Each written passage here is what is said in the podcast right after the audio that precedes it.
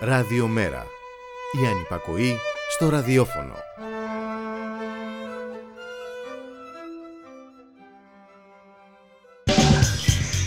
Μεταβάσεις.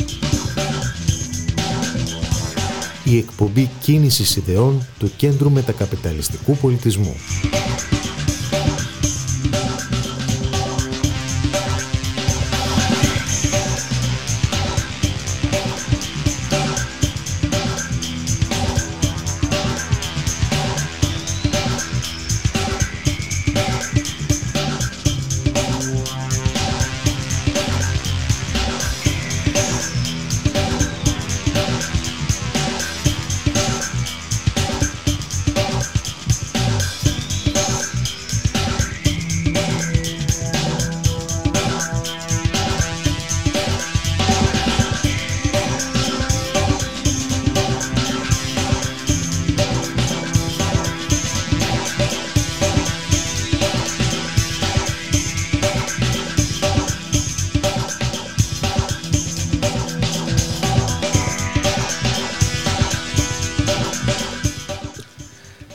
Καλό σας απόγευμα φίλες και φίλοι του Ράδιο Μέρα.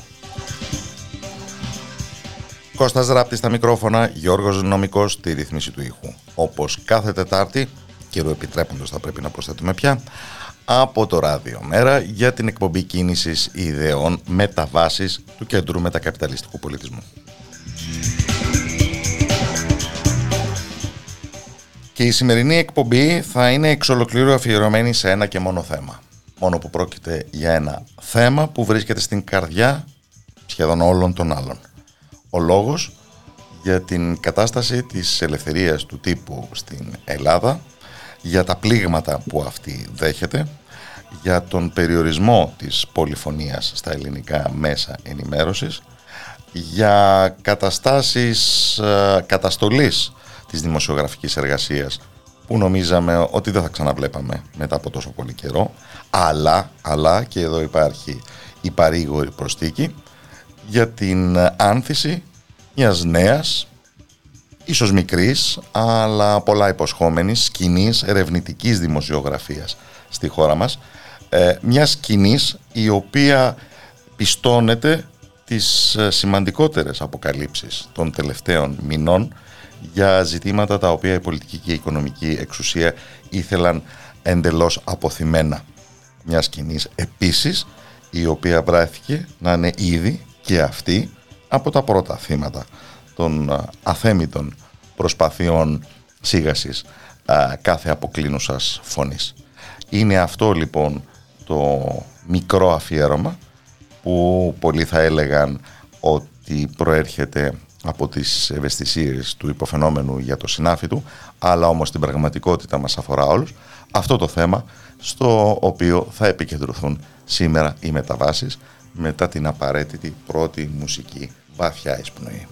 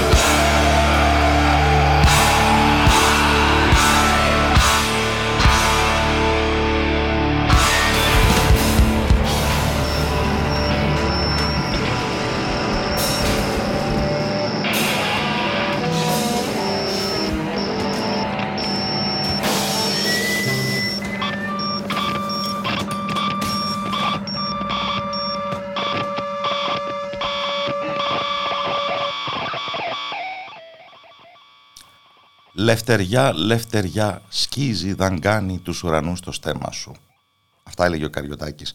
Και ο συνειρμός με το Freedom, τον Rage Against the Machine, δεν είναι και τόσο παράδοξος τελικά, αν σκεφτούμε ότι και ο Καριωτάκης εμπνεόταν από το άγαλμα της ελευθερίας στο λιμάνι της Νέας Υόρκης και στην ιδιόμορφη εκδοχή ελευθερίας αλλά αμερικανικά με την οποία κληροδοτήθηκε όλος ο πλανήτης. Αλλά μια και μιλάμε για την ελευθερία του τύπου σήμερα και για την ε, νέα σκηνή της ελληνικής ερευνητικής δημοσιογραφίας που από τη μια μας καταδεικνύει ακριβώς την αναγκαιότητα αυτής της ελευθερίας και από την άλλη έχει προλάβει να βρεθεί αντιμέτωπη με πολύ συγκεκριμένες προσπάθειες οριοθέτησής της. Χρήσιμο είναι να ξεκινήσουμε την συζήτηση με τον αγαπητό συνάδελφο Σταύρο Μαλιχούδη ο οποίος, το λίγο που τον ξέρω, όσο η συζήτηση έρχεται στο πρόσωπό του, την προσγειώνει με το απλό «εγώ από τη Νέα Φιλαδέλφια είμαι». Αλλά βεβαίως τα ενδιαφέροντα της Εθνικής Υπηρεσίας Πληροφοριών μπορούν να φτάσουν και μέχρι την Νέα Φιλαδέλφια, αν κρίνουμε από τον ε, θόρυβο που ήδη έχει ξεσηκώσει και ίσως όχι όσο πολύ θα έπρεπε, η παρακολούθηση του Σταύρου Μαλιχούδη για ένα ρεπορτάζ με θέμα 12χρονο πρόσφυγα στην ΚΟ. Ένα έβριμα της δικής του ερευνητικής δημοσιογραφικής δουλειάς. Καλό απόγευμα από το Ράδιο Μέρα. Καλησπέρα και ευχαριστώ πολύ για την ε, όμορφη εισαγωγή. Ευχαριστώ πολύ. Ας πάρουμε λαβή λοιπόν από το πιο κραυγαλαίο Από το ερώτημα του τι δουλειά έχει ένας δημοσιογράφος για ένα ρεπορτάζ για 12χρονο πρόσφυγα στη, στα διαβιβαστικά της ΑΕΠ και ας προχωρήσουμε. Ναι, ε, να πω λίγο το τι ακριβώς συνέβη και πώς το έμαθα κι εγώ. Ναι, ναι. Ναι, ναι. Ε, ουσιαστικά αυτό που συνέβη είναι ότι στις 13 Νοεμβρίου ε, του 2021 ε, χαζεύοντας στο facebook ε, ένα πρωί ας πούμε του Σαββάτου ε, εκεί που έπαιρνα τον καφέ μου έπεσα πάνω σε κάποια screenshots, σε κάποια αποσπάσματα όπου και ήταν από το θέμα της ημέρας της εφημερίδας των συντακτών, δηλαδή το πρωτοσέλιδο το οποίο αποκάλυπτε παρακολουθήσεις της ΕΕΠ ε, πολιτών, δημοσιογράφων, νομικών ε, και ανθρώπους της κοινωνίας των πολιτών. Ε, το ένα παράδειγμα ήταν πολύ συγκεκριμένο και ε, μου θύμιζε πολλά. Ε, οπότε σύντομα μιλώντας και με συναδέλφους και αφού πήγα και εγώ να πάρω την εφημερίδα, συνειδητοποίησα ότι ήταν ε, ένα μήνυμα που αφορούσε εμένα ε, και ένα 12χρονο παιδί. Είναι αυτό που λένε αναγνωρίζετε τον εαυτό σας στη φωτογραφία. Αναγνώρισα τον εαυτό μου στην περιγραφή του δημοσιογράφου που αναζητά ένα 12χρονο παιδί. Αναφέρεται το όνομα του παιδιού, ήταν ο Τζαμάλ ε, και ήταν στην ΚΟ, στο προαναχωρησιακό κέντρο κράτης της ΚΟ. Ε, και ήταν ένα ρεπορτάζ το οποίο αφορούσε μια ζωγραφιά που έκανε ο Τζαμάλ όντας τουλάχιστον πέντε μήνες κλεισμένος ε, σε ένα κέντρο στο οποίο δεν ξέρω, ο φυσικός του χώρος είναι ας πούμε κάποια μέτρα ε, και στο οποίο είχε χάσει κάθε ελπίδα για ζωή. Το ρεπορτάζ μου ήταν αυτή η ζωγραφιά. Πώς, ας πούμε, ο Τζαμάλ έκανε μια ζωγραφιά η οποία ταξίδεψε ε, μέχρι την, ε, τη Λεμόντ, έγινε πρωτοσέλιδος στη Λεμόντ, εκτέθηκε σε ένα μουσείο στη Μασαλία ε, και ο ίδιος, ένα 12χρονο παιδί, ας πούμε, ήταν ακόμα ε, φυλακισμένος. Δεν εκτέθηκε το σκίτσο, εκτέθηκε η χώρα, για να θυμηθώ την ε, υπέροχη αυτή έκφραση. Σωστά, σωστά. Για ποιον προοριζόταν το ρεπορτάζ; Το ρεπορτάζ ήταν για τον Σόλομον. Ναι. Ε, το δούλευα με τη συνάδελφο την Ελένα Παπαγγελή. Ε, Εμείς δημοσιεύουμε στα ελληνικά και τα αγγλικά και νομίζω ότι εντάξει, για να πάμε και λίγο στο, στο, στην, πιο, στην βαθύτερη ουσία του ζητήματος, νομίζω ότι αφενός η δική μου περίπτωση δείχνει ότι δεν ξέρω, να το πω πολύ απλά, άμα παρακολουθούν αμένα, πάει να πει ότι πιθανότατα η ΑΕΠ ενδιαφέρεται και για πολλούς άλλους συναδέλφους. Ε, νομίζω ότι αυτό είναι ένα συμπέρασμα που mm-hmm. βγαίνει κάπως αβίαστα. Ε, και το δεύτερο συμπέρασμα είναι ότι μάλλον η παρακολούθηση, δηλαδή αυτό καταλαβαίνουμε αυτό το διαβιβαστικό, είναι ότι δεν ξεκίνησε τότε. Δεν ξέρουμε πότε ξεκίνησε ή μέχρι πόσο πίσω πάει ή πότε σταματάει. Μας σταματάει Γιατί κάποτε. ήμουν έτοιμος να ρωτήσω ναι. αν προκύπτει από το διαβιβαστικό τι ακριβώς ενόχλησε σε αυτό το εκ πρώτης όψεως αθώο ρεπορτάζ. Από το διαβαστικό προκύπτει σίγουρα το ότι πρόκειται ε, για τηλεφωνική παρακολούθηση. Ε, δηλαδή, νομίζω το πιο απλό που μπορώ να πω είναι ότι αυτό ήταν ένα ρεπορτάζ για την ΚΟ και εγώ δεν έχω πάει ποτέ στην ΚΟ. Ε, και έτυχε να μιλήσω με κάποιον άνθρωπο στο τηλέφωνο, τελείως συμπτωματικά. Ε, το αναφέρω γιατί αυτό έχει πολύ ενδιαφέρον νομίζω. Έτυχε να μιλήσω με κάποιον εκείνες τις ημέρες που είναι στην ΚΟ και το διαβαστικό αναφέρει και εκείνον και ζητούνται πληροφορίες και για εκείνον, ενώ είναι εργαζόμενος του Διεθνούς Οργανισμού Μετανάστευσης, δηλαδή της επίσημης υπηρεσίας των ΗΠΑ, ε, και ενώ δεν είχε καμία σχέση με το ρεπορτάζ. Οπότε ε, το, το κάπως ενδιαφέρον για μένα είναι ότι καταλαβαίνουμε ότι παρακολουθούσαν ήδη το κινητό μου, ζητάνε πληροφορίες για εργαζόμενο της επίσημης υπηρεσίας του ΟΗΕ για τους ε, πρόσφυγε και μετανάστες και βέβαια για ένα 12χρονο παιδάκι. Ζητάνε και για τον Τζαμάλ πληροφορίες. Για ποιο λόγο φαίνεται αυτό από τα έγγραφα. Ε, όχι, όχι. Στα έγγραφα αναφέρεται ότι εγώ έχω την πρόθεση να κάνω το συγκεκριμένο ρεπορτάζ αναφέρεται ότι εγώ ξέρω ότι η ζωγραφία του Τζαμάλ έγινε πρωτοσέλιδο στη Λεμόντ και ζητάνε πληροφορίες. Ουσιαστικά το διαβαστικό είναι της υπηρεσίας στην Αθήνα, με το οποίο ζητάνε πληροφορίες από τους συναδέλφους τους στην ΚΟ. Το κλιμάκιο της ΚΟ. Ακριβώς, ναι. Και ζητάνε πληροφορίες για εκείνους τους δύο. Για μένα, ας πούμε, κάπως προκύπτει ότι υπάρχουν πληροφορίες. Δεν ζητάνε για εμένα. Μάλιστα. Ναι. Παρεμπιπτόντω, τα νέα του Τζαμάλ ποια είναι; Ο Τζαμάλ είναι ακόμα στην ΚΟ ε, και μέχρι πριν από κάποιες εβδομάδες που μιλήσαμε ήταν στο, είχε αφαιθεί από το προκικά, δηλαδή του αν επιτρέψει να φύγουν από το κέντρο κράτησης. Και όπως πολλοί, όπως κάποιες δεκάδες πρόσφυγες, ε, μένουν σε, σε χωράφια και σε παρατημένα κτίρια ε, περιφερειακά του κάμπ. Και είμαι έτοιμος να ρωτήσω ναι. και τι τρώνε, γιατί βεβαίως ο νους μου πάει και άλλο. Ναι, ναι. Ναι. Ε, αυτό είναι, αυτό είναι ένα μεγάλο ερώτημα και το, ας πούμε, ένα χαρακτηριστικό είναι ότι κάποια από τα παιδιά αυτά πάνε στο σχολείο και κάθε πρωί βγαίνουν από τα, ξέρω, από τα, από τα χωράφια ε, πλημμένα, προσεγμένα όσο γίνεται από τους γονείς τους για να πάνε στο σχολείο. Σε κάποια μαθήματα μη τυπικής εκπαίδευσης που προσφέρονται στο νησί. Ναι. και από αυτό; Όχι, το αναφέρω ως χαρακτηριστικό του, του τι προκύπτει, ας πούμε, τι, τι μπορεί να επιφυλάσει η ζωή σε ένα 12χρονο προσφυγόπουλο στα ελληνικά νησιά. Συμβαίνει όμως η Εθνική Υπηρεσία Πληροφοριών να υπάγεται απευθείας στον Πρωθυπουργό. Τα πολιτικά ερωτήματα που ανακύπτουν είναι ουκολίγα. Και Σίγουρα. αναρωτιέμαι πώς μετά από εκείνο το δημοσίευμα ε, της εφημερίδας των συντακτών αξιολογούμε τις αντιδράσεις που υπήρξαν σε πολιτικό ή και σε συνδικαλιστικό δημοσιογραφικό επίπεδο. Σε συνδικαλιστικό και δημοσιογραφικό επίπεδο υπήρξε μεγάλη υποστήριξη. Δηλαδή και η ΕΣΥΑ και όλες οι διεθνείς δημοσιογραφικές ενώσεις πολύ γρήγορα έβαλαν ανακοινώσει, ασχολήθηκαν με το ζήτημα, ε, επικοινώνησαν και μαζί μας για να τους πούμε λεπτομέρειες. Ε, νομίζω και ας πούμε, το αντίστοιχο σωματείο της Αμερικής είχαμε μια κουβέντα μαζί και βγάλαμε μια ανακοίνωση. Από ευρωβουλευτές επίσης υπήρξε υποστήριξη, από φορείς κοινωνίας πολιτών σίγουρα, δημοσιογράφους σίγουρα. Αυτό που υπήρξε από πλευρά της κυβέρνησης είναι ότι την επομένη ε, της ε, αποκάλυψης, αρχικά ο εκπρόσωπος ε, της κυβέρνησης, ο κ. Οικονόμου, ε, το παραδέχτηκε και λίγες ημέρες μετά σε απάντηση που στείλανε στον τότε εργοδότη μου, που επειδή δούλευα στο Γαλλικό Φακτορείο Ειδήσεων, ε, απλά διέψευσαν ότι υπάρχει, απάντησε ο κ. Γιαπετρίτη. Ε, δεν διέψευσαν τα, τα μηνύματα που υπάρχουν, που δημοσιεύτηκαν, που, που είναι ντοκουμέντα. Είπαν γενικά και ώρες, ναι, είπαν γενικά και ότι αυτά δεν συμβαίνουν στην Ελλάδα.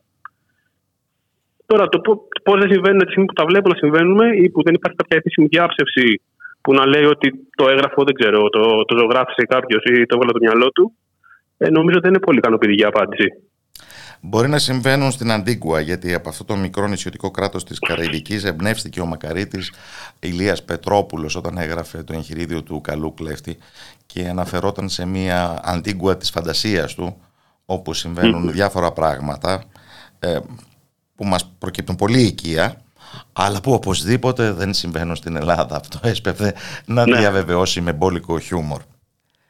Ωραία. Ε, Συμφωνώ, απόλυτα. Θα ήθελες να μας μιλήσεις για την ε, τελευταία ερευνητική δημοσιογραφική δουλειά που είδε το φως, δική σου; Σίγουρα. Είναι μια συνεργασία ε, ανάμεσα σε Solomon και Reporters United. Είναι μια δουλειά που κάναμε μαζί με τον Φάνη Κόλια, τον Κώστα Κουκουμάκα, την Ηλίνα Παπαγγελή και την Κορίνα Πετρίδη. Ε, πέντε δημοσιογράφοι από τα δύο μέσα. Τρέχει κάτι παραπάνω από ένα χρόνο και ουσιαστικά αυτό που εξετάζει είναι το πώς ε, στο πλαίσιο της κυβέρνησης που υποσχόταν ότι θα βάλει σε τάξη της ΜΚΟ και στο πλαίσιο του Υπουργείου Μετανάστευσης που δημιούργησε το Μητρό ΜΚΟ, υποτίθεται για να μπει ένας έλεγχος, ε, μια ουρανοκατέβατη ΜΚΟ δημιουργήθηκε από το πουθενά. Ε, από δύο ανθρώπους που δεν έχουν καμία επαφή με το προσφυγικό. Μπήκανε στο πρόγραμμα Εστία για τη στέγαση του τον άσυλο και εξασφάλισαν 7 εκατομμύρια ευρώ χωρίς καμία εμπειρία και τις συνδέσεις τους με κάποιες εταιρείες real estate που δείχνουν να είναι σε βαθμό συγγένειας και οι οποίες εταιρείες real estate επωφελούνται οικονομικά από αυτή τη συνεργασία. Ε, το δημοσίευσαμε χτες, είναι στις ιστοσελίδες και των δύο μέσων. Ε, νομίζω ότι εντάξει, και για μένα ήταν η πρώτη φορά που τυχαίνει να δουλεύω σε κάτι τόσο μεγάλο διάστημα και τόσο συνεργατικά με τόσους ε, συναδέλφους οι οποίοι για να γίνω και λίγο αδιάκριτος τι ηλικίες έχουν; Ε, Θέλω να πω, είναι ένα αρκετά νεανικό φαινόμενο αυτή η ερευνητική δημοσιογραφία. Σίγουρα. Ο πιο μεγάλος νομίζω είναι 35. Ε, η πιο μικρή, η Κορίνα, ίσως να είναι 26, 25, 26. Ναι. Το οποίο μας παραπέμπει και σε κάτι άλλο. Ότι αυτή η γενιά νέων δημοσιογράφων δυνατότητες αξιοπρεπούς απασχόλησης ε, στα συμβατικά, στα πούμε έτσι, μέσα ενημέρωσης δεν επρόκειτο να βρεις στη σημερινή Ελλάδα.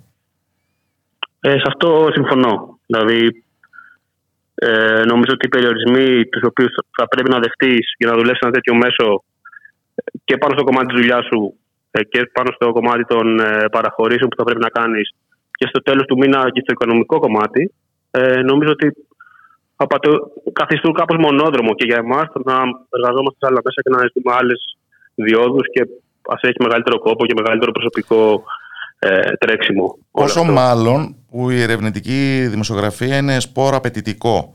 Πόσους μήνες δουλεύατε τη συγκεκριμένη έρευνα; Ήταν ε, σίγουρα 15 μήνες και είχε... 15 μήνες με εμπλοκή 5, 5 προσώπων. 5 άτομα, ναι.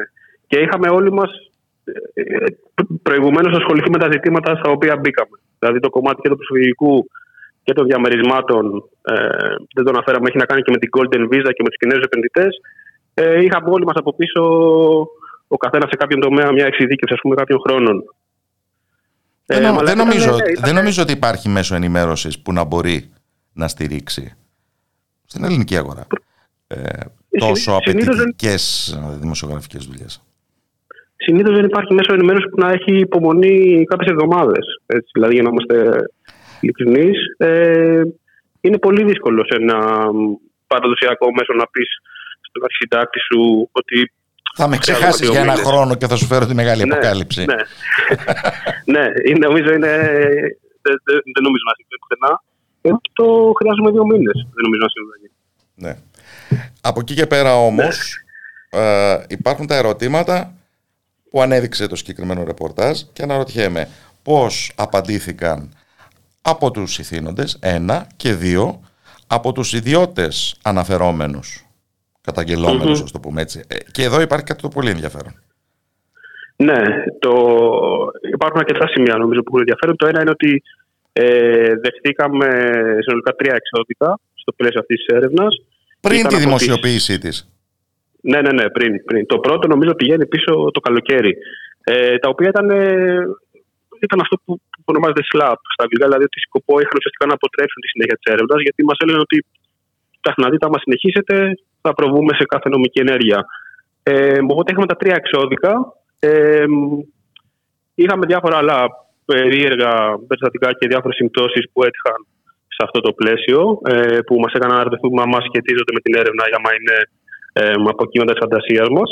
Και υπήρξε και μια απάντηση ε, στο ένα εξώδικο από την ΜΚΟ που ήταν σε έκανε πραγματικά να αναρωτιέσαι άμα αυτό το κείμενο έχει γραφτεί από φορέα κοινωνία των πολιτών ή από κάποιο κυβερνητικό παράγοντα. Δηλαδή το κείμενο δεν θύμιζε σε τίποτα ότι Πολύ στρατευμένος, σε πολύ ιδιαίτερο λόγο. Ήταν τρομερό. Ήταν, ήταν πολύ ενδιαφέρον. Δηλαδή υπήρχαν αναφορές στον Παύλο Πολάκη, στον Γιώργο Καμίνη, σε άλλες ΜΚΟ, στον Τζορ Σόρος που διαβάζοντάς το, αναρωτιώσουν ότι άμα το έχουν στείλει στο σωστό άνθρωπο, ας πούμε, ε, στο σωστό παραλήπτη. Ε, και ως προ το Υπουργείο, αφού περιμέναμε ένα μήνα και πιέσουμε και θέσαμε συγκεκριμένα ερωτήματα, ότι παιδιά έχουμε βρει αυτό, τι λέτε, ή σε αυτό, τι σχολιάζετε. Ε, πήραμε μια γενική απάντηση 58 λέξεων ε, που δεν απαντούσε τίποτα. Δεν απαντούσε κάτι δηλαδή. Μάλιστα. Το όνομα του George Soros προφανώς αναφέρθηκε σε συνάρτηση με τον Σόλομον; Ναι, ναι, ναι. Επειδή το Solomon χρηματοδοτείται και από το Open Society Foundation. Έχουμε όμως εδώ ένα πρόβλημα, ότι αυτά που η εγχώρια αγορά απαξιεί να χρηματοδοτήσει, τα χρηματοδοτούν διεθνείς, ερευνητικοί ή άλλοι οργανισμοί, το οποίο με τη σειρά του δεν δημιουργεί μια πολύ πιο χαλαρή, είναι η αλήθεια, εξάρτηση. Σίγουρα, ναι, ναι. Συμφωνώ και με το χαλαρή ε, και με το εξάρτηση. Και νομίζω ότι σε μεγάλο βαθμό για εμάς αποτελεί, δηλαδή μιλάω πιο πολύ για τον εαυτό μου, αλλά αποτελεί κάπως μονόδρομο. Δηλαδή όταν δεν θες να μπλέξεις με τη διαφήμιση και δεν δείχνει να υπάρχει και κάποιο κοινό που μπορεί να πληρώνει κάποιο, κάποιο τίμημα και τα εγχώρια ιδρύματα προσωπικά προτιμώ την εξάρτηση από κάτι εκτός Ελλάδας ε, υπάρχει αυτή η σχέση. Αλλά δεν θα έλεγα ότι επηρεάζει το ρεπορτάζ μας. Δηλαδή, ποτέ δεν έχει αυτό βέβαια είναι κάτι που ο καθένας μπορεί να το κρίνει, αλλά δεν υπάρχει κάποια ανάμειξη ή οποιαδήποτε επαφή ως προς το κομμάτι του τι δουλεύουμε. Η επαφή είναι ότι εμείς πάμε με προτάσεις δικές μας και λέμε σε ιδρύματα: Παιδιά, θέλουμε να κάνουμε αυτό. Μας δίνετε λεφτά. Αν μας δώσουν, καλώ. Αλλά δεν έχετε το ίδρυμα και μας λέει: Θέλετε να κάνετε αυτό. Ναι. Αυτά βέβαια πάντα είναι ένα καθημερινό διακύβευμα ε, που ναι θα ξεδιπλώνεται και στο μέλλον. Αλλά μια και αναφέραμε το ελληνικό κοινό, καλομαθημένο είναι η αλήθεια στο τζάμπα, ε, αναρωτιέμαι αν έχει τουλάχιστον ανταπόκριση, όχι στο οικονομικό σκέλος, να βγει και να στηρίξει mm. με τη συνδρομή του, αλλά στο καθαρά δημοσιογραφικό σκέλος. Έχετε την αίσθηση ότι αυτά που βγάζετε έχουν impact, να το πω στην ελληνική, ή αισθάνεστε ώρες-ώρες ως ε, φωνηβόντος εν τη ερήμο. Την ίδια συζήτηση είχαμε σήμερα με ένα φίλο. Ω προς το impact, ε, θα έλεγα ότι στο γενικότερο πλαίσιο δηλαδή, του, θα αλλάξει κάτι αυτά που δημοσιεύεται. Ε, δεν θα έλεγα ότι υπάρχει κάτι, αλλά υπάρχει ένα μεγάλο κοινό που ενδιαφέρεται, που ενημερώνεται, που μαθαίνει τη δουλειά μας. Ε, βλέπουμε ότι και στο Solomon και στο Reporters United, ε, του οποίου είμαι μέλος, ε, ανεβαίνει η βάση αναγνωστών και το σημαντικό είναι να ανεβαίνει και αυξάνεται ο αριθμός των ανθρώπων που ενδιαφέρονται και που έχουν και εκείνοι να μοιραστούν πράγματα και που έχουν και εκείνοι να, να δώσουν ιδέες, θέματα, να βοηθήσουν. Ε, οπότε το, το κομμάτι, ως προς το κομμάτι αυτό είμαι αισιόδοξος. Όσο στο κομμάτι του, άμα θα κάνουμε ένα ρεπορτάζ και θα αλλάξει κάτι πράγματι, ε, νομίζω ότι δεν θα συμβεί κάτι. Απλά το κάνουμε όλοι μας, νομίζω, για την τιμή των όπλων. Αυτό έχει και πολιτικές προποθέσει. Όχι μόνο προποθέσει δημοσιογραφικής δουλειάς. Αλλά βέβαια, αν εκλείπει πια το πεδίο της δημόσιας συζήτησης, τι να μιλάμε ναι. για πολιτικές προποθέσει. Νομίζω ότι το κάνουμε απλά ώστε να υπάρχει. Δηλαδή, το χθεσινό το θέμα, ας πούμε, το κάναμε ώστε να υπάρχει. Και ναι. ξέρω, μετά από 10 χρόνια κάποιος να μπορεί να διαβάσει ότι οπ, αυτό συνέβη και αυτό καταγράφηκε. Γιατί άμα δεν καταγραφεί κάτι, είναι σαν να μην συνέβη ποτέ. Δεν θα έβγαινε αλλιώς. Και αν μη τι άλλο, δεν μπορούν οι κατανομαζόμενοι να παριστάνουν ότι δεν υπήρξε το θέμα. Αυτό, αυτό ακριβώς. Αυτό ακριβώς.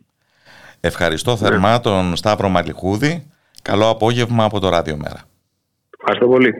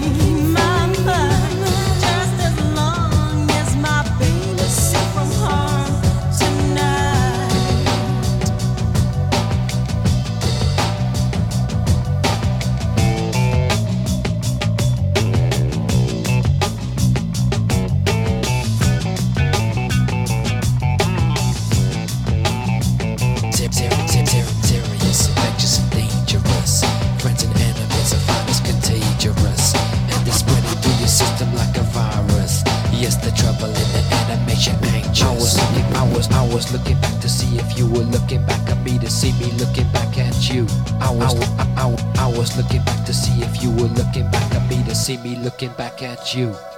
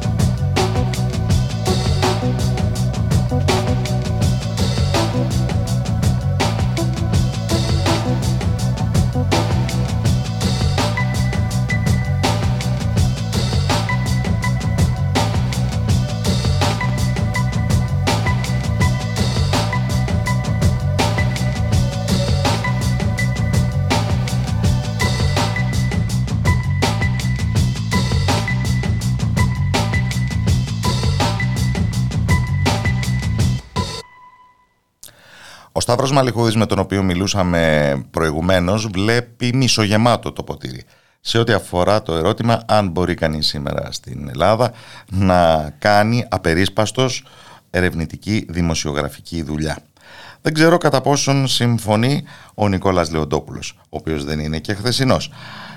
Και τον καλωσορίζω στην εκπομπή. Καλό απόγευμα από το Ραδιομέρα. Καλώς σας βρήκα και ευχαριστώ πολύ για την πρόσκληση συμβαίνει να βρίσκεσαι, εκτιμώ, στην καρδιά αυτού του οικοσυστήματος, όπως το έχουν αποκαλέσει κάποιοι, δηλαδή των διασταυρούμενων προσπαθειών προώθησης της ερευνητικής ε, δημοσιογραφίας. Οπότε δεν ξέρω ως εδώ ο προσωπικός σου απολογισμός ποιος είναι για αυτή την προσπάθεια. Εμείς μεταξύ μας το λέμε ότι είμαστε το οικοσύστημα της Μαρίδας, γιατί υπάρχουν οι μεγάλοι και υπάρχουμε και εμείς, ας πούμε. Αλλά, Βεβαίως, ε, υπάρχουν και ροφή και χάνη και κοιτοειδή. Ναι, υπάρχουν πολλά ψάρια. Στο μηντιακό τοπίο ασφαλώς. Ακριβώς, ακριβώς. Ε, αλλά το ωραίο είναι, το ωραίο για μένα είναι ότι μιλήσατε πριν με τον Σταύρο και σας είπε κάτι που δεν περίμενα να το πει και περίμενα να βγω εγώ και να κάνω τον έξυπνο. Όχι, δεν είναι άδειο το ποτήρι, όχι, δεν είναι μισοάδειο, είναι μισογεμάτο. Αλλά θέλω να πω ότι συμφωνώ με τον Σταύρο. Το λέω γιατί γενικά υπάρχει πολλή απεσιοδοξία και πολλή κατήφια και πολλή σχεδόν κατάθλιψη για τα πράγματα τα μηντιακά στην Ελλάδα. Ε, τα δημοσιογραφικά να το πω πιο σωστά. Και νομίζω ότι δεν είναι απόλυτα σωστό αυτό. Νομίζω δηλαδή ότι υπάρχουν αρκετοί λόγοι να είναι κανείς, ε, όχι ακριβώς ευχαριστημένος, αλλά να θεωρεί ότι δεν έχει χαθεί τελείως η, υπόθεση. Ε, να, βάλω μια προσωπική μου εντύπωση, επειδή από ναι. το ίδιο συνάφη προέρχομαι. Ε, εδώ και χρόνια ε, μια ορισμένη έτσι, θρηνητική ρητορική για την κατάσταση του, της δημοσιογραφίας. Ε, πάρα πολύ εξαπλωμένη. Μου φαίνεται ότι έχει γίνει και άλοθη. Ότι έχει γίνει Μα, ένας τρόπος αυτοδικαιολόγησης των δημοσιογράφων για τους συμβιβασμούς τους. Το λες, συμφωνώ απολύτως μαζί σου και θα σου έλεγα ότι ένα κομμάτι του προβλήματος στην πραγματικότητα δεν είναι ότι οι δημοσιογράφοι δεν μπορούν να κάνουν τη δουλειά τους. Αυτό εντάξει ισχύει και ίσως συζητήσουμε και λίγο παραπάνω. Ένα άλλο κομμάτι του προβλήματος είναι ότι ήδη οι δημοσιογράφοι έχουν πιστεί ότι δεν υπάρχουν καθόλου περιθώρια και δυνατότητες να κάνουν τη δουλειά τους και έτσι, πώς να το πω, μπαίνουμε σε μια λογική της ήττας και της ματέωσης που δεν οδηγεί πουθενά. Είναι κάτι το απολύτως αυτοεκπληρούμενο. Και αναρωτιέμαι αυτό το τι κακιά φάρα είμαστε, που ακούω τόσα χρόνια πολύ συχνά, αν στο τέλος λέγεται και με μια κρυμμένη υπερηφάνεια. Τι άλλο να φανταστώ πια. Γιατί ως καταγγελία εξαντλείται. Ε, συμφωνώ και, και το, το ζήτημα είναι ότι η, η αυτοεκπληρούμενη προφητεία που λες βολεύει κιόλας λιγάκι. Δηλαδή, ε, τι θέλω να πω. Καταρχάς, γιατί είπα ότι είναι άλλο το δημοσιογραφικό, άλλο το μηντιακό. Μπορώ να μιλήσουμε για τα μίντια και να γκρινιάξουμε όσο, όσο θέλετε. Αν μιλήσουμε όμως για τους δημοσιογράφους, υπάρχουν αυτή τη στιγμή στην Ελλάδα όχι λίγοι, πραγματικά πολλοί δημοσιογράφοι που προσπαθούν να κάνουν και ανεξάρτητη και τολμηρή και δύσκολη δημοσιογραφία. Δεν είναι λίγοι. Δηλαδή, ακόμα και στο, σε αυτό που λέμε με λίγο πάντα από ομπόδι τρόπο ερευνητική δημοσιογραφία, που στην πραγματικότητα, για να μην κορδεύουμε τον εαυτό μας, μιλάμε για το ρεπορτάζ και για το ελεύθερο ρεπορτάζ.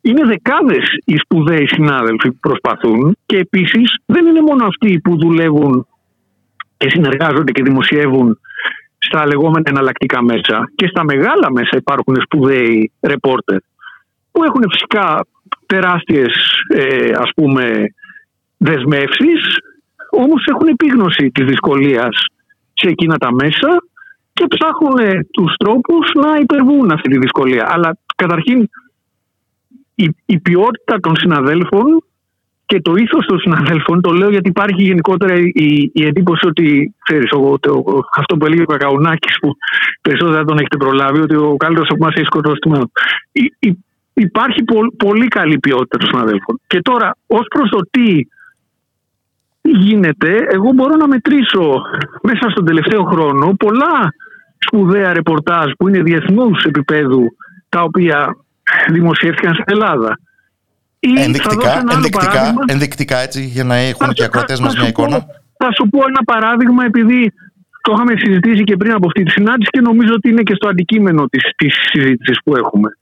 Έχει ξεκινήσει τους τελευταίους μήνες μία δημοσιογραφική έρευνα από διαφορετικούς ρεπόρτες σε διαφορετικά μέσα για το ζήτημα της ΕΕΠ στην Ελλάδα, των μυστικών υπηρεσιών και των παρακολουθήσεων των πολιτων Αυτό δεν ήταν συντονισμένο Μπορώ να αναφερθώ σε τουλάχιστον τρία δημοσιεύματα. Το ένα της εφημερίδας των συντακτών με το οποίο αποκαλύφθηκε η παρακολούθηση πολιτών, δικηγόρων και ενός δημοσιογράφου του Σταύρου του Μαλιχούδη. Πολύ σημαντικό. Το δεύτερο της σελίδας Τριανταφύλου στο Inside Story για την ε, ενδεχόμενη παρουσία του λογισμικού υποκλοπών του Predator στην Ελλάδα και των ιχνών που υπάρχουν σε ελληνικές εταιρείες. Και το τρίτο, που, αυτό που κάναμε εμείς στο Reporters United μαζί με τον ε, Θοδωρή τον Χοντρόγιανο και τον Σταύρο τον Μαλεχούδη για αυτό θα έλεγα, το έλεγα εγώ το νομοθετικό πραξικόπημα που έκανε η κυβέρνηση Μητσοτάκη ε, στην πραγματικότητα στα Μουλοχτά τον περασμένο Μάρτιο που άλλαξε ουσιαστικά τον νόμο για την ΕΕΠ και την ΑΔΑΕ και κατά κάποιο τρόπο δημιούργησε μία ε, πίσω πόρτα ώστε να έχουμε χιλιάδες παρακολουθήσεις πολιτών με την επίκληση της εθνικής ασφάλειας και ταυτόχρονα κανείς από αυτούς να μην έχει ποτέ έστω και θεωρητικά τη δυνατότητα να μάθει ότι παρακολουθείτε. Ε, ε, το, το να, να γράφεις για τις μυστικές υπηρεσίες και να γράφεις για την ΑΕΠ και να γράφεις τέτοια πράγματα δεν είναι απλό. Και εδώ ναι, έχουμε, θέλω να πω, υπάρχει, υπάρχουν, λοιπόν, είναι βέβαια σαν να λέω ότι φοβεροί που είμαστε, αλλά δεν το λέω για μένα. Το λέω ότι διαφορετικά μέσα, με διαφορετικές ευαισθησίες, θα μπορούσα να πω ακόμα και διαφορετικές πολιτικές αναφορές, έχουν προσπαθήσει να μπουν σε ένα πολύ δύσκολο πράγμα. Εντάξει, είναι και στη λογική του επαγγέλματος. Ε, σε συνθήκες στοιχειώδους ελευθερίας, αν υπάρχουν, άπαξ και αναδειχθεί από μία πλευρά, από κάποιον ένα θέμα, και οι υπόλοιποι θα σπεύσουν να το κυνηγήσουν και να το πάνε παραπέρα. Πολύ σωστά, πολύ σωστά το λες. Απλώς για να κάνω άλλη μια σκέψη υπέρ γενικά του συναφιού, του δημοσιογραφικού, γιατί συνήθως όλο λέμε πόσο χάλια είμαστε. Ε, στο, στο θέμα που κάναμε εμείς που αφορούσε την νομοθετική ρύθμιση της κυβέρνησης που πέρασε τον περασμένο Μάρτιο, εκείνο το θέμα γιατί έχει σημασία; Γιατί δεν ήταν, ε, ξέρω εγώ, ερευνητική δημοσιογραφία, investigative κτλ. Αυτό πέρασε κανονικά στη Βουλή με τροπολογία. Δηλαδή το θέμα είναι ανοιχτό, δεν ήταν μυστικό. Και λίγες μέρες μετά από αυτή την νομοθετική ρύθμιση, βγήκανε τρίτοι του, της ΑΔΑΕ, της Αρχής για τη Διασφάλιση του, του Απορρίτου των Επικοινωνιών και σε ένα πάρα πολύ σημαντικό άρθρο που γράψανε σε ένα σημαντικό νομικό περιοδικό ούτε λίγο πολύ είπαν ότι η νομοθετική ρύθμιση ε, ουσιαστικά αντιβαίνει στο, στην ομολογία του δικαστηρίου του, του Στρασβούργου. Πράγμα που όμως μας φέρνει σε μια πολύ δυσάρεστη διαπίστωση. Ότι δεν χρειάζεται, δεν χρειάζεται κανείς να φέρει ανάποδα τον κόσμο για να προβεί ε, σε τέτοιου τύπου αποκαλύψεις είναι ήδη παρούσες μπροστά στα μάτια μας και οι περισσότεροι απαξιούν να ασχοληθούν. Και, και πρόσεξε γιατί το λέω, γιατί στο, στο άρθρο τους αυτό οι τρεις, οι τρεις ε, ας πούμε ειδικοί της ΑΔΑΕ που είναι και δύσκολη θέση τους γιατί αυτοί από τα κόμματα έχουν διοριστεί σε αυτή τη θέση Δηλαδή ήταν μια υπέρβαση. Ουσιαστικά εξίσωσαν αυτή την νομοθετική ρύθμιση και το καθεστώς, ας πούμε, το, το στάτους στην Ελλάδα με ποιες χώρες, ποιες είναι οι μόνες χώρες που έχουν ένα ανάλογο προηγούμενο, τη Ρωσία, τη Βουλγαρία και την Ουγγαρία. Γιατί όμως τώρα το λέω στην κουβέντα μας, Αυτό το πράγμα είναι το Μάρτιο.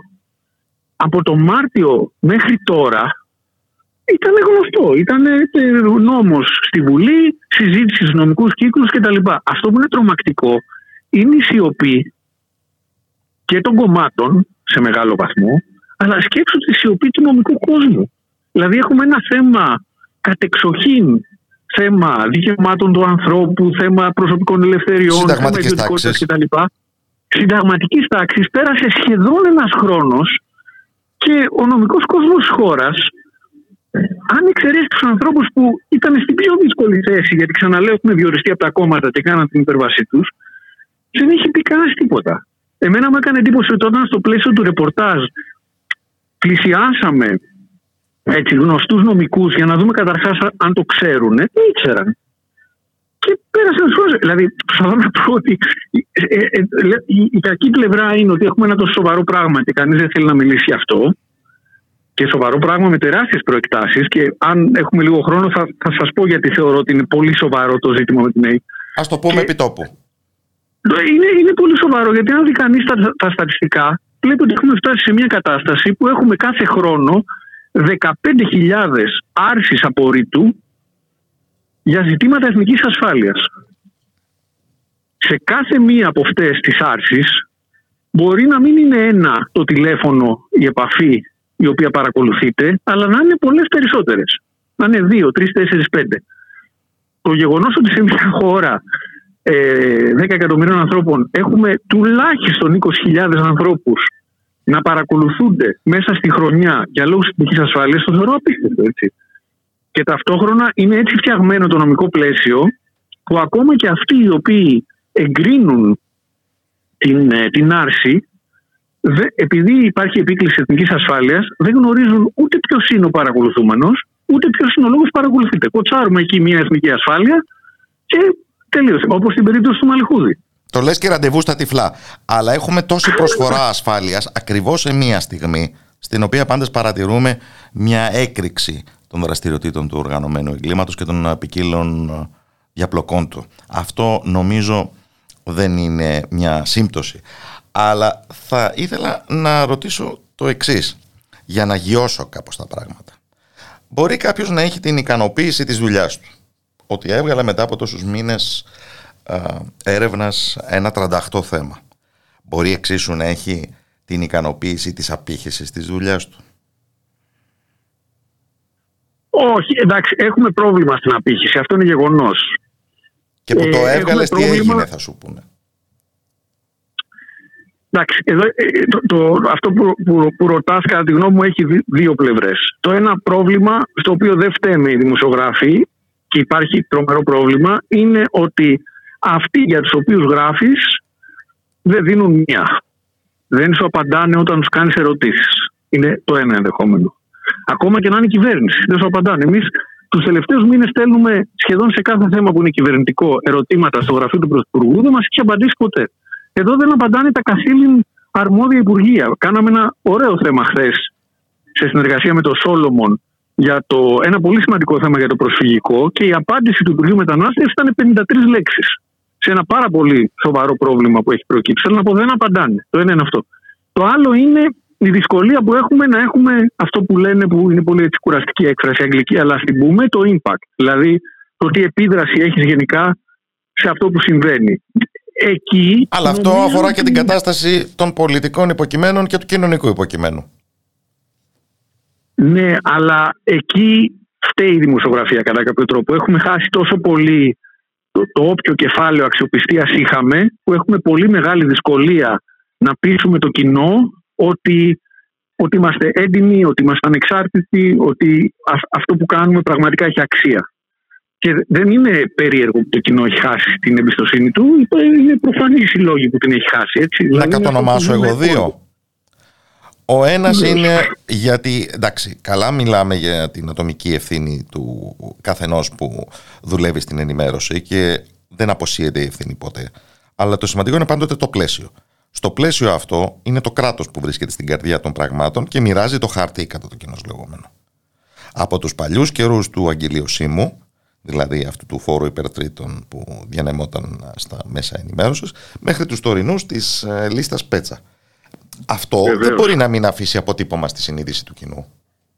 Και το δεύτερο είναι ότι σε καιρούς τέτοιας άνθησης και των μέσων κοινωνικής δικτύωσης βλέπει κανείς όλο ένα και περισσότερο αντί για τα διαστρεβλωτικά ματογιάλια που μπορεί να βάζει σε μια είδηση ο σχολιασμός της και ο τρόπος παρουσίασής της από ένα μέσο ενημέρωσης την ίδια την εξαφάνιση της είδησης καθ' αυτής.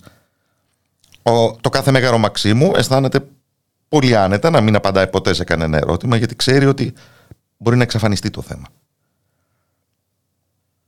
Και έχουν, για, για να είμαστε ειλικρινείς με τον εαυτό μας, ε, στην πραγματικότητα και εκείνοι που έχουν δίκιο, αυτοί που λένε ότι είναι μισοάδιο το ποτήρι ή άδειο, έχουν τη δυνατότητα αυτή τη στιγμή να εξαφανίζουν τα θέματα. Δηλαδή, το, ένα από τα προβλήματα είναι ότι, το, το έχουμε ξανασυζητήσει βέβαια, είναι ότι έχουμε μεγάλες περιοχές της επικαιρότητας, οι οποίες ουσιαστικά δεν καλύπτονται ή όταν καλύπτονται απλώς κυλάει λίγο πώς το λέγανε παλιά, και λίγο μελάνι, ξέρω εγώ, και μετά φεύγει. Δηλαδή δεν αφήνει κανένα αποτύπωμα.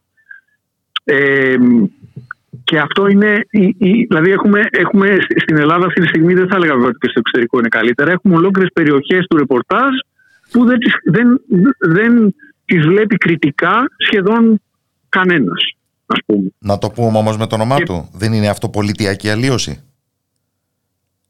Εγώ συμφωνώ απολύτως. Φυσικά.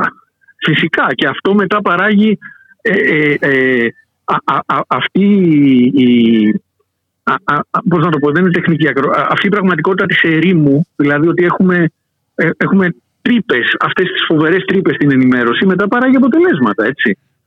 Δηλαδή, να, να δώσω ένα άλλο παράδειγμα. Μιλάμε στην Ελλάδα για κλιματική αλλαγή, μιλάμε για ακραία καιρικά φαινόμενα, μιλάμε τώρα για την αύξηση της τιμής του ρεύματος, δηλαδή πράγματα που αφορούν, πώς να το πω, αφορούν το, το μέλλον, τι επόμενε γενιές, το αν θα επιβιώσουμε και ταυτόχρονα αφορούν το αν οι, οι άνθρωποι έχουν τη δυνατότητα αυτό το χειμώνα να, να θερμανθούν, να ζεσταθούν. Και από την πλευρά της ενημέρωσης, λείπει σε πάρα πολύ μεγάλο βαθμό ε, η, η, η ενημέρωση για τα βασικά ε, πραγματικά περιστατικά αυτών των ζητημάτων. και αναπληρώνεται από Μπορούμε. μια φλιαρία για το επιφαινόμενο.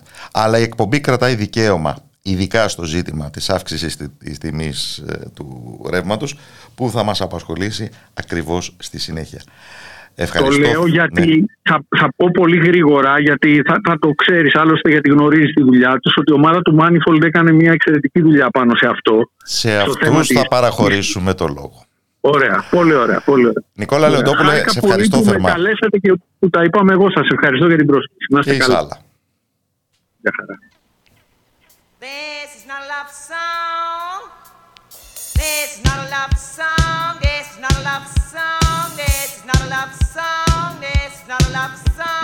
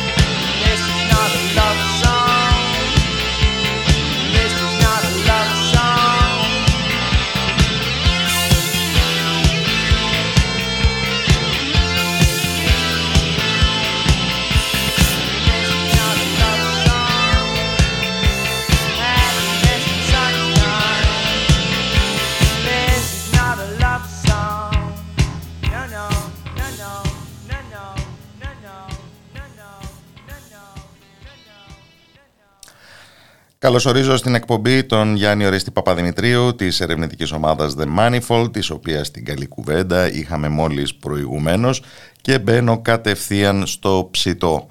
Γιατί ακριβένει το ρεύμα και γιατί δεν το ξέρουμε μέχρι τώρα. Καλό απόγευμα από το Ραδιομέρα. Καλό απόγευμα. Ευχαριστώ για την πρόσκληση. Γιατί ακριβένει; Γιατί έχουμε μία σειρά φαινομένων στην εγχώρια αγορά παρότι ακριβένει παντού, παρότι η ενεργειακή κρίση, όπως μας λένε, όντως είναι ένα διεθνές φαινόμενο. Ε, εδώ πέρα έχουμε εισάγει μια χρηματιστηριακή αγορά χωρίς κάποιες δικλείδες ασφαλείας, οι οποίες επιτρέπουν σε όλη την αστάθεια των τιμών του φυσικού αερίου να διαχέονται στο πολλαπλάσιο στου καταναλωτέ. Και κατά 100% καθορίζεται η τιμή από αυτού του είδους την αγορά, έτσι δεν είναι; Ναι, εν, εν αντιθέσει όρευση εδώ πέρα έχουμε εδώ πέρα όλο το, όλη η χονδρική της ενέργειας περνάει από την ε, προημερήσια, ε, την λεγόμενη προημερήσια, την ε, ενδοημερήσια και την ε, αγορά εξόρροπησης. Δεν υπάρχει, ε, δεν λειτουργεί ακόμα η υποσυντηρική αγορά και όταν λειτουργήσει ε, θα είναι οι φόρους οι οποίοι δεν θέλουν με τι παρούσεις. Αλλά ε, το βασικότερο είναι ότι δεν υπάρχουν και τα λεγόμενα over the counter όλα δηλαδή οι μακροχρόνιες συμβάσεις προμήθειας, οι οποίες είναι αυτές που πραγματικά θα εξασφαλίσουν τη, ε, ε, τη σταθερότητα των, ε, των τιμών στην προμήθεια, ώστε να μην παρουσιάζονται αυτές τόσο μεγάλες αναταράξεις. Και το, το χειρότερο σε όλο αυτό είναι ότι από ό,τι φαίνεται, και εδώ πέρα οι κασίες κάνουν γιατί δεν ξέρουμε γιατί ε, η αγορά δεν έχει προβεί σε αυτή την, ε, στο να πάρει αυτό το ε, ότι ε, καταγγέλλονται από συλλόγους καταναλωτών μια σειρά ε, πρακτικών λιανική της ενέργειας, δηλαδή λογαριασμού που παίρνουν ε, σπίτι μας, που η ουσία επιτρέπεται από το υπάρχον πλαίσιο οποιαδήποτε αναταραχή υπάρχει στη διεθνή αγορά να μετακυληθεί εξ ολοκλήρου στους καταναλωτές. Από πότε ασχολείται η ομάδα του Manifold με τα θέματα της ενέργειας; Ναι, αυτό ε, από το 2019 στην πραγματικότητα. Κάναμε μια πρώτη, μια πρώτη έρευνα τότε. Από κάτι το οποίο θα είναι αρκετά οικείο στους δημοσιογράφους, ένα tweet που είχαμε για τη στάση της Ελλάδας ε, στο θέμα της απόφαση των λιγνητών. Ε, το θέμα της καλύζοντας όμως ε, βρήκαμε πολύ πιο. Βρήκαμε μια πολύ πιο ενδιαφέρουσα εικόνα. Βρήκαμε δηλαδή την η μεγαλύτερη επένδυση που γίνει ποτέ σε ενέργεια στη χώρα, η οποία είχε γίνει παρότι εντός και παρότι υπήρχαν όλες οι ενδείξεις ότι δεν θα έβγαλε τα λεφτά. Έτσι θα ήταν μια κακή επένδυση. Οπότε είναι το, το περιβόητο 1,5 δισεκατομμύριο που πήγε στην Τολεμαίδα 5. Βρήκαμε μια σε απόπειρες απελευθέρωσης αγοράς, οι οποίες δεν έδειχναν στοιχεία υγιή ανταγωνισμού. Φυσικά είχαμε στην εικόνα των δημοπρασιών νόμεαν, θυμάστε, οι οποίες, ε, στις οποίες φαίνεται να μπήκαν όλοι οι διεκδικητές με την ίδια τιμή. Θα ζητήσω μια χάρη, ε... μια μετακίνηση ή κάτι να γίνει με το hands free, γιατί ο ήχος μας δεν είναι καθαρός, είναι πολύ μπουκωμένος. Α, ναι. Είναι λίγο καλύτερα τώρα όμως. Ναι, νομίζω ναι. Ναι, είχαμε λοιπόν τις εικόνες ήδη ενός στευλού ανταγωνισμού και από τη στιγμή που μπήκαμε μέσα σε αυτή την, ε, στο να ψάχνουμε το θέμα της ενέργειας, ε, έχουμε συνεχίσει να ασχολούμαστε με αυτό, γιατί όπως καταλαβαίνουμε είναι μία από τις μεγαλύτερες αναδιαρθρώσεις της χώρας αυτή τη στιγμή, τα τελευταία χρόνια. Αγγίζει όλους τους τομείς σχεδόν της οικονομικής ζωής και άρα και της κοινωνικής. Και ναι, έκτοτε δεν έχουμε σταματήσει να, να βρίσκουμε δυστυχώς ιστορίες να, να γράφουμε γι' αυτό. Και το ερώτημα είναι, ποιος ενδιαφέρεται για μια τέτοιου τύπου έρευνα; Ε, προφανώς το ευρύτερο κοινό ε, ενδιαφέρεται και παραενδιαφέρεται για κάτι που αφορά την ε, καθημερινότητά του με τόσο άμεσο τρόπο. Αλλά ποιος στηρίζει την πραγματοποίηση μιας τέτοιας έρευνας; Λοιπόν, οι έρευνες αυτές είναι ε, τώρα, ειδικά η ενέργεια, είναι ένα, ένα αντικείμενο το οποίο είναι τρομερά τεχνικό, τρομερά πολύπλοκο. Ε, είναι δηλαδή ο χρόνος ο οποίος χρειάζεται, η δυσκολία του να γίνει το ρεπορτάζ είναι μεγαλύτερη από οτιδήποτε άλλο εγώ προσωπικά έχω κάνει στην, ε, ε, στην επαγγελματική μου πορεία. Ε, το οποίο σημαίνει ότι χρειάζεται χρόνο, χρειάζεται συχνά πόρους και σε έξοδα και στις αμοιβές των, ε, των δημοσιογράφων και προφανώς μπορεί να υποστηρίζεται μόνο από διεθνή ερευνητικά κράν τα οποία είναι βασισμένα σε project. Δηλαδή τώρα αυτό που βγάλαμε για το χρηματιστήριο Reporters United υποστηρίχθηκε από το, υποστηρίζεται μάλλον γιατί είναι η αρχή μιας μεγαλύτερης έρευνας, θα ακολουθήσουν και άλλες δημοσιεύσεις, από το βρετανικό Source Material. Ε, η προηγούμενη που είχαμε κάνει στο Inside Story ε, υποστηρίχθηκε από ένα grant του Journalism Fund. Το, ε, να πω το εξής, ότι παρότι είναι τεχνικό θέμα, παρότι είναι δύσκολο και την ίδια τη στιγμή που τα ε, βγάζαμε αυτές τις έρευνες ε, μα είχαμε, εγώ, εγώ δεν το κρύβω ότι την είχα την ανησυχία. Ε, ότι καλά ποιος θα το διαβάσει αυτό. Ε, εξεπλάγει το εξής ότι τα, από την προηγούμενη έρευνα ε, δύο από τα θέματα ήταν από τα πιο πολύ διαβασμένα εκείνης χρονιάς του Inside Story παρότι ήταν τεράστια τεχνικά long read.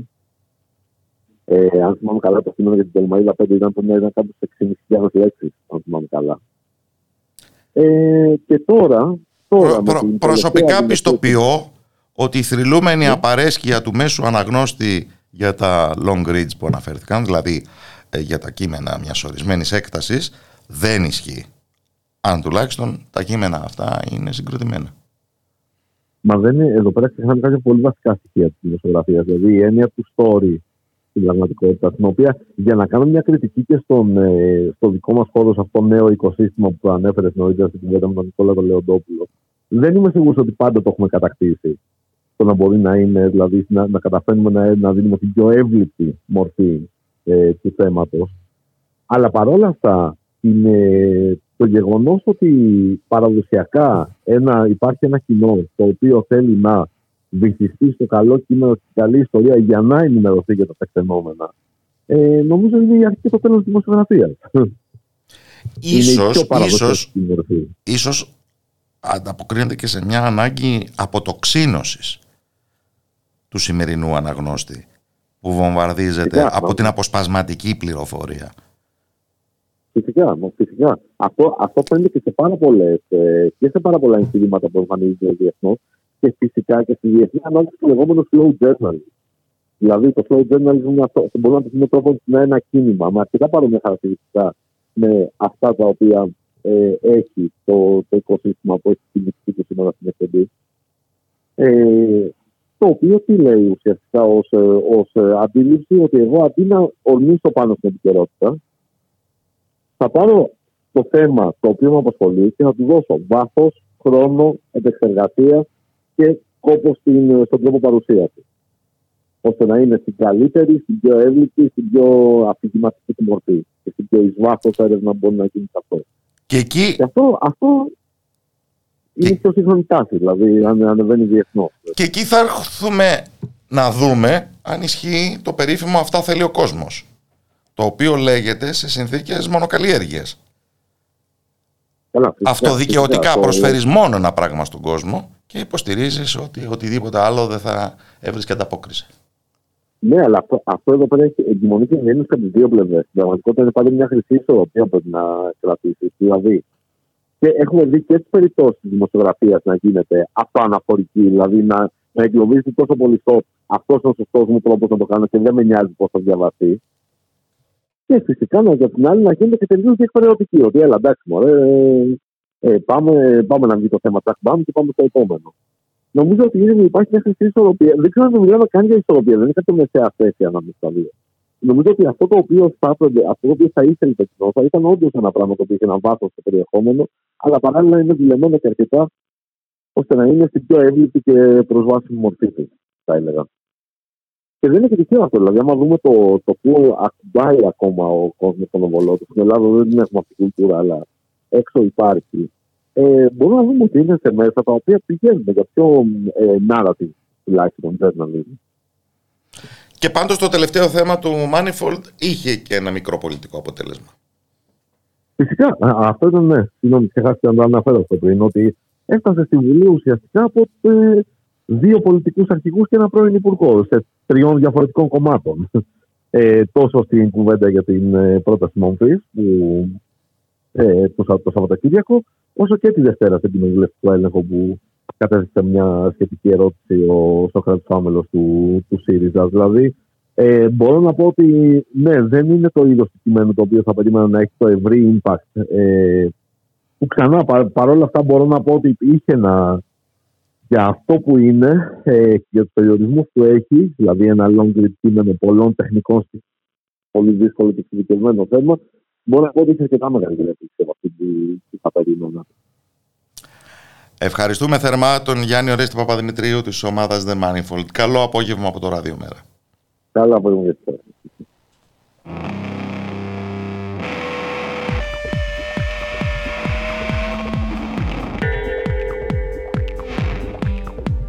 Now, only an expert can deal with the problem. Because half the problem is seeing the problem.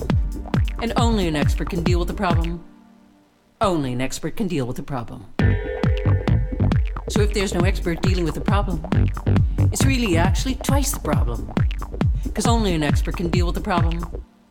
Only an expert can deal with the problem.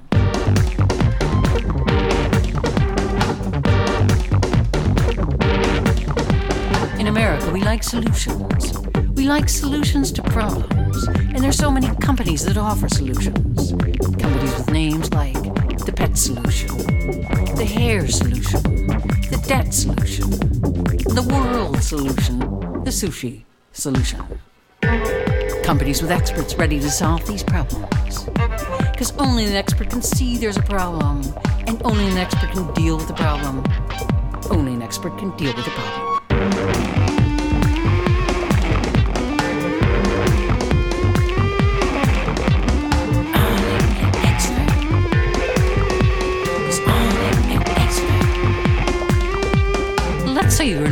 On Oprah and you don't have a problem, but you want to go on the show and so you need a problem, and so you invent a problem. But if you're not an expert in problems, you're probably not going to make up a very plausible problem. And so you're probably going to get nailed. You're going to get exposed. And you're going to have to bow down and apologize and beg for the public's forgiveness. Because only an expert can deal with the problem,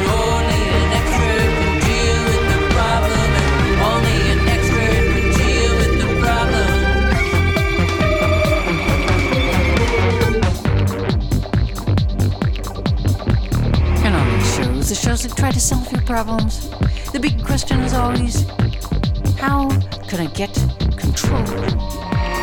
How can I take control? But don't forget, this is a question for the regular viewer, the person who's barely getting by, the person who's watching shows about people with problems, the person who's one of the 60% of the US population, 1.3 weeks away, 1.3 paychecks away from a shelter. In other words, a person with problems.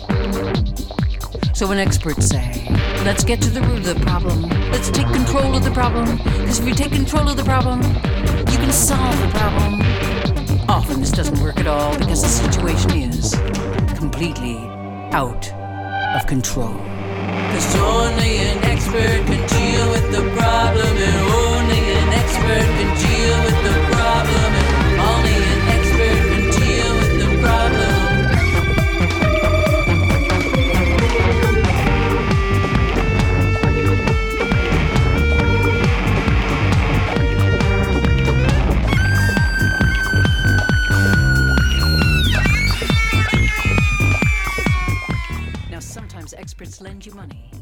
Και αφού ρωτάτε φίλες και φίλοι του Ραδιομέρα, να σας πούμε ότι αυτό που ακούμε είναι το Only an Expert Can Deal with a Problem της ανυπέρβλητης Λόρι Άντερσον. Διότι βεβαίως μερικά πράγματα, όλο ένα και περισσότερα, πρέπει να τα αφήνουμε στους ειδικούς, έτσι δεν είναι. Μου θέλετε και δημοκρατίες. necessarily a bad thing. And other experts say, just because all your friends are fired and your family's broke and we didn't see it coming doesn't mean that we were wrong. Just because you lost your job and your house and all your savings doesn't mean that you don't have to pay for the bailouts, for the traders and the bankers and the speculators. Because only an expert can design a bailout, and only an expert can expect a bailout. Cause only an expert can deal with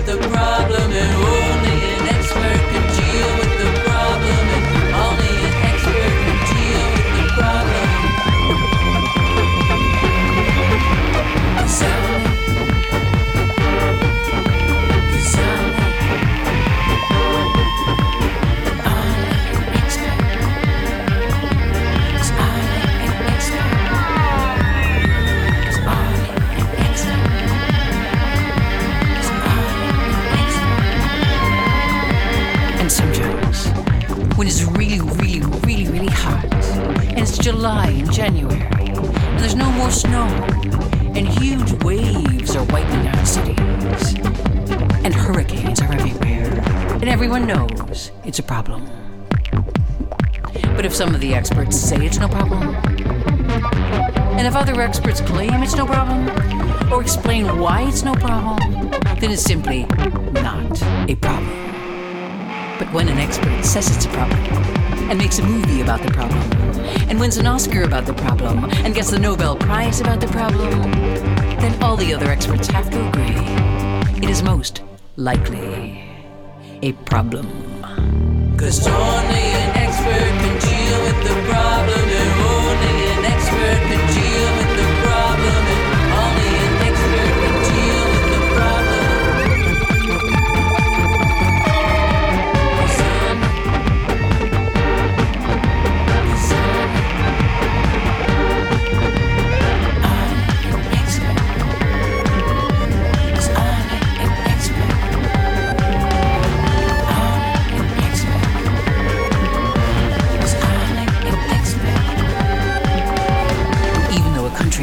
invade another country and flatten it and ruin it and create havoc and civil war in that other country, if the experts say it's not a problem and everyone agrees they're experts and good at seeing problems, then invading those countries is simply not a problem.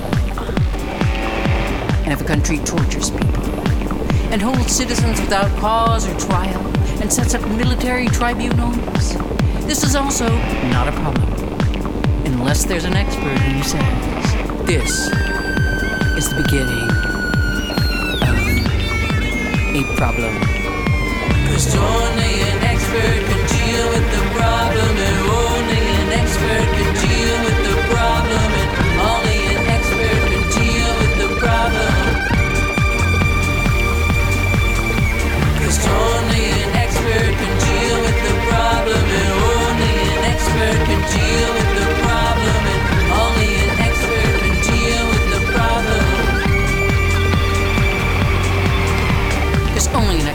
there's a problem. And seeing the problem is half the problem. Because only an expert can deal with the problem, only an expert can deal with the problem.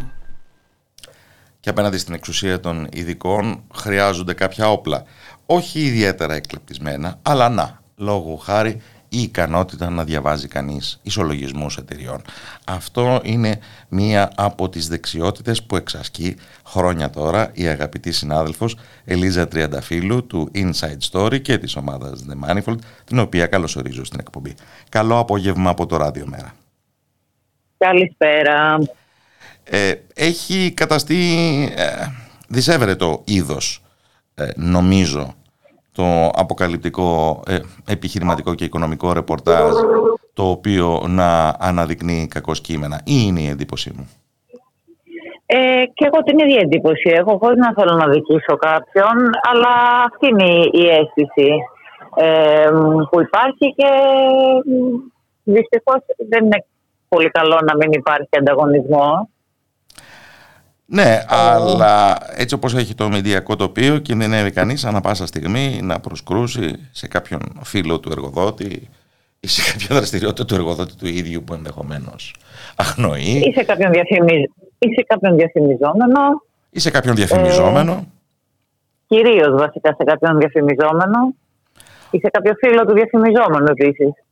Ναι, ε, και επειδή η Αθήνα είναι χωριό, αρχίζει και στενεύει πάρα πολύ ο κύκλος των θεμάτων που δικαιούται να θίξει κανείς.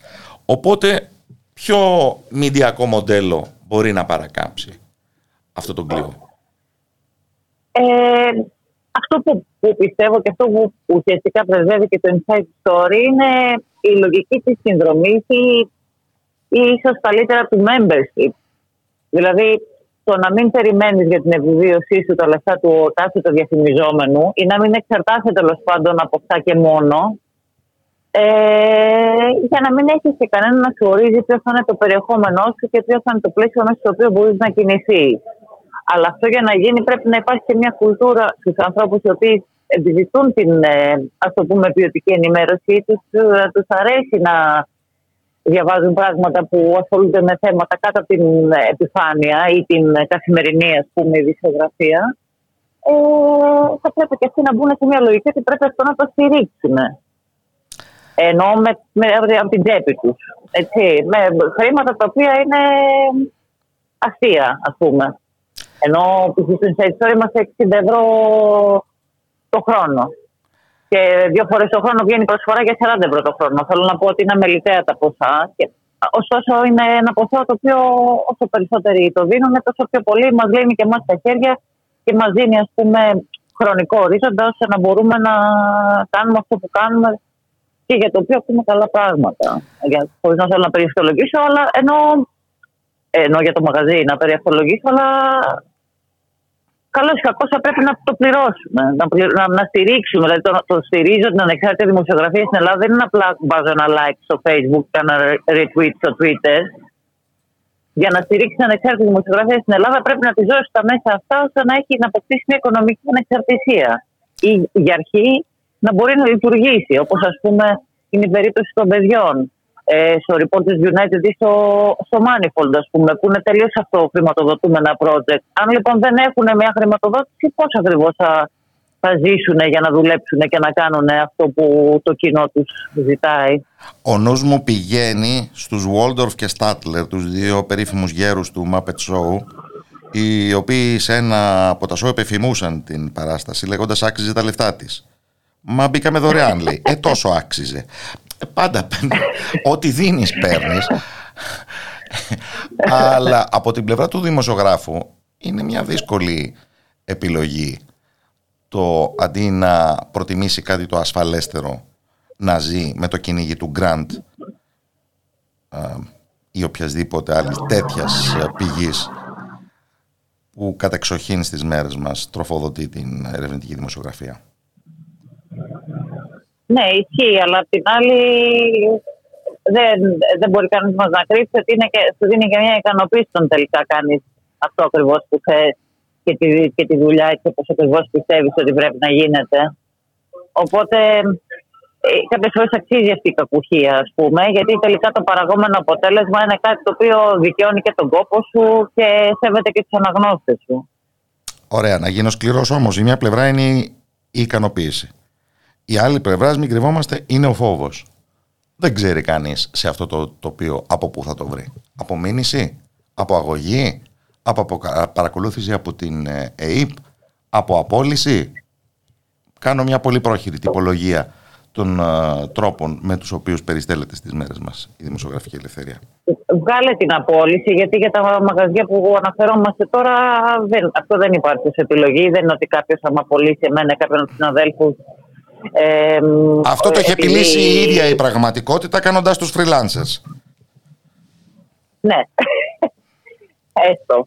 Ε, εγώ είμαι σε, σε καθεστώς πιο μόνιμο βέβαια, αλλά τέλος πάντων ναι. Ε, φανταζόμαι και τα παιδιά όταν ας πούμε, θα αποκτήσουν μια σταθερή ροή χρηματοδότησης θα κοιτάξουν και αυτοί πιο μόνιμες επιλογές απασχόλησης ενώ στα, στα, μέσα που ήδη, τι ομάδες που ήδη είναι.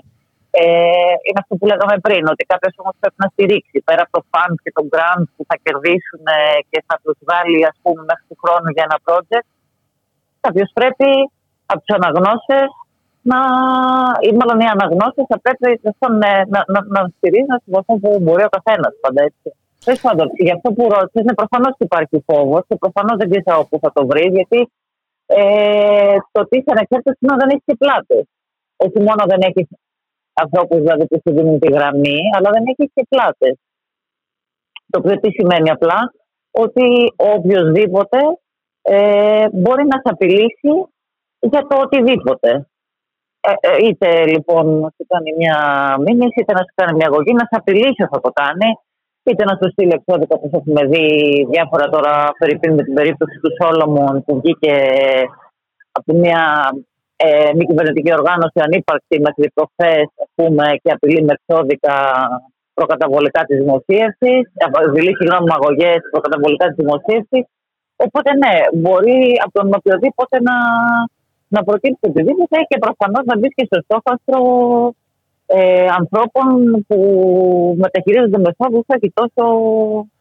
Είναι σε μια εποχή που, που η, κοροφή, η κορυφή της ελληνικής κοινωνικής ιεραρχίας αρχίζει και προσωμιάζει όλο ένα και περισσότερο σε συμμορία, πραγματικά οι σκέψεις πολλαπλασιάζονται.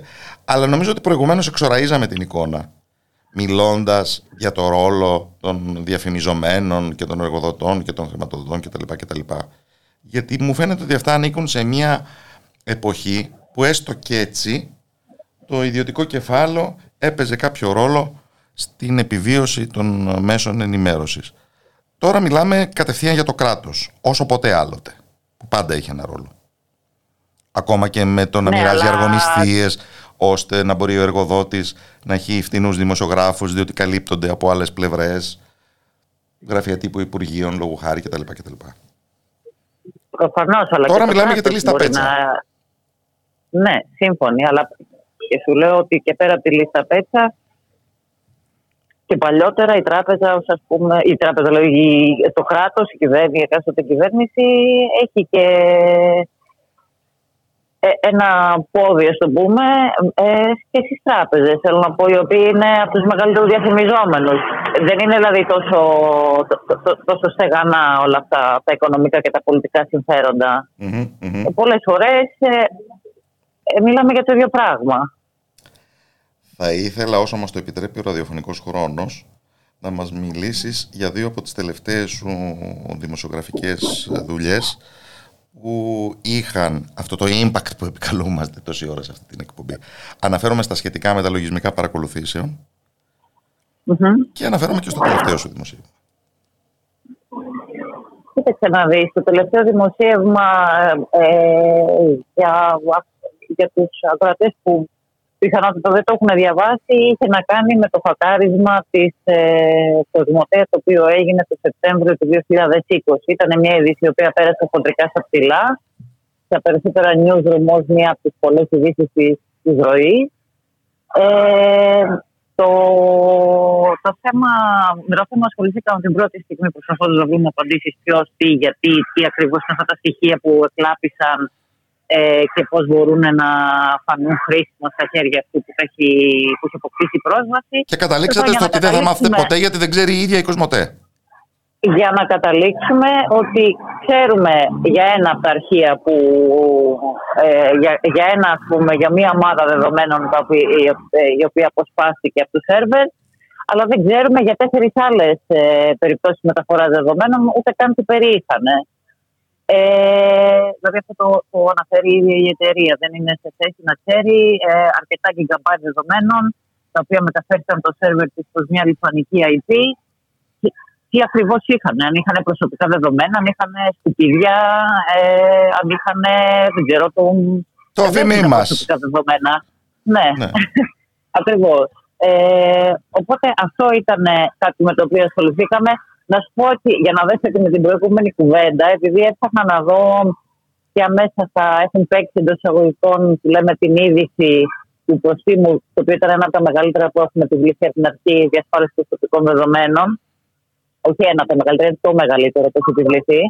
Επιβλήθηκε στην GDPR. Κοσμοτέ για αυτή τη διαρροή, για, για αυτό το χακάρισμα; Επιβλήθηκε από την αρχή προστασία δεδομένων προς την ε, Κοσμοτέ και τον ΟΤΕ ε, δύο πρόστιμα συνολικού ύψους 9,25 εκατομμυρίων ευρώ, που αυτό το ποσό είναι το μεγαλύτερο που έχει επιβάλει ποτέ η αρχή στο πλαίσιο του GDPR. Δηλαδή, από το 2016 που ισχύει ο κανονισμός αυτός.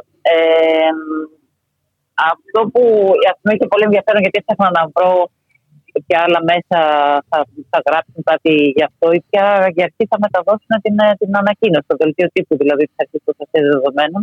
Και σε ένα μέσο που δεν θα ήθελα τώρα να αναφερθώ, αλλά έχει πολύ πλάκα, ε, η ανακοίνωση, ο τίτλος μάλλον ε, της είδησης αυτής του προστίμου ήταν πλήρως ορακισμένα τα συστήματα της Κοσμοτέ. ε, το Όπως οποίο περίτρανα είναι- αποδεικνύει η ανάγκη να επιβληθεί πρόστιμο 9,2 εκατομμυρίων. Ναι. Ε, γιατί αυτό ήταν ουσιαστικά μια πρόταση από την απάντηση της εταιρείας στο πρόστιμο.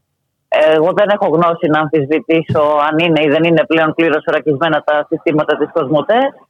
Πάντως κάποιο τρόπο σημείο υπήρχε για να και και το εκμεταλλεύτηκαν προφανώς οι hackers που απέστασαν αυτά τα δεκάδες γίγκα δεδομένων. Έτσι. Και το περιώνυμο Ε, σύστημα Predator; Ε, αυτό είναι μια άλλη στάξη θέμα, ε, διότι με αφορμή δύο δι- ανεξάρτητες έρευνες που έγιναν από το Citizen Lab του Πανεπιστημίου στο Ρόντο και του Meta, του, του νυν Facebook ουσιαστικά, είδαμε ότι ένα μ, ε, spyware, ένα λογισμικό κατασκοπίας το οποίο μπορεί να διαβάζει σχεδόν τα πάντα στο κινητό μου και στο κινητό σου, χωρίς καν να το έχουμε πάρει χαμπάρι, χωρίς, ενδεχομένως χωρίς καν να έχουμε κάνει κάποια ενέργεια, χωρίς να έχουμε κλικάρει κάτι.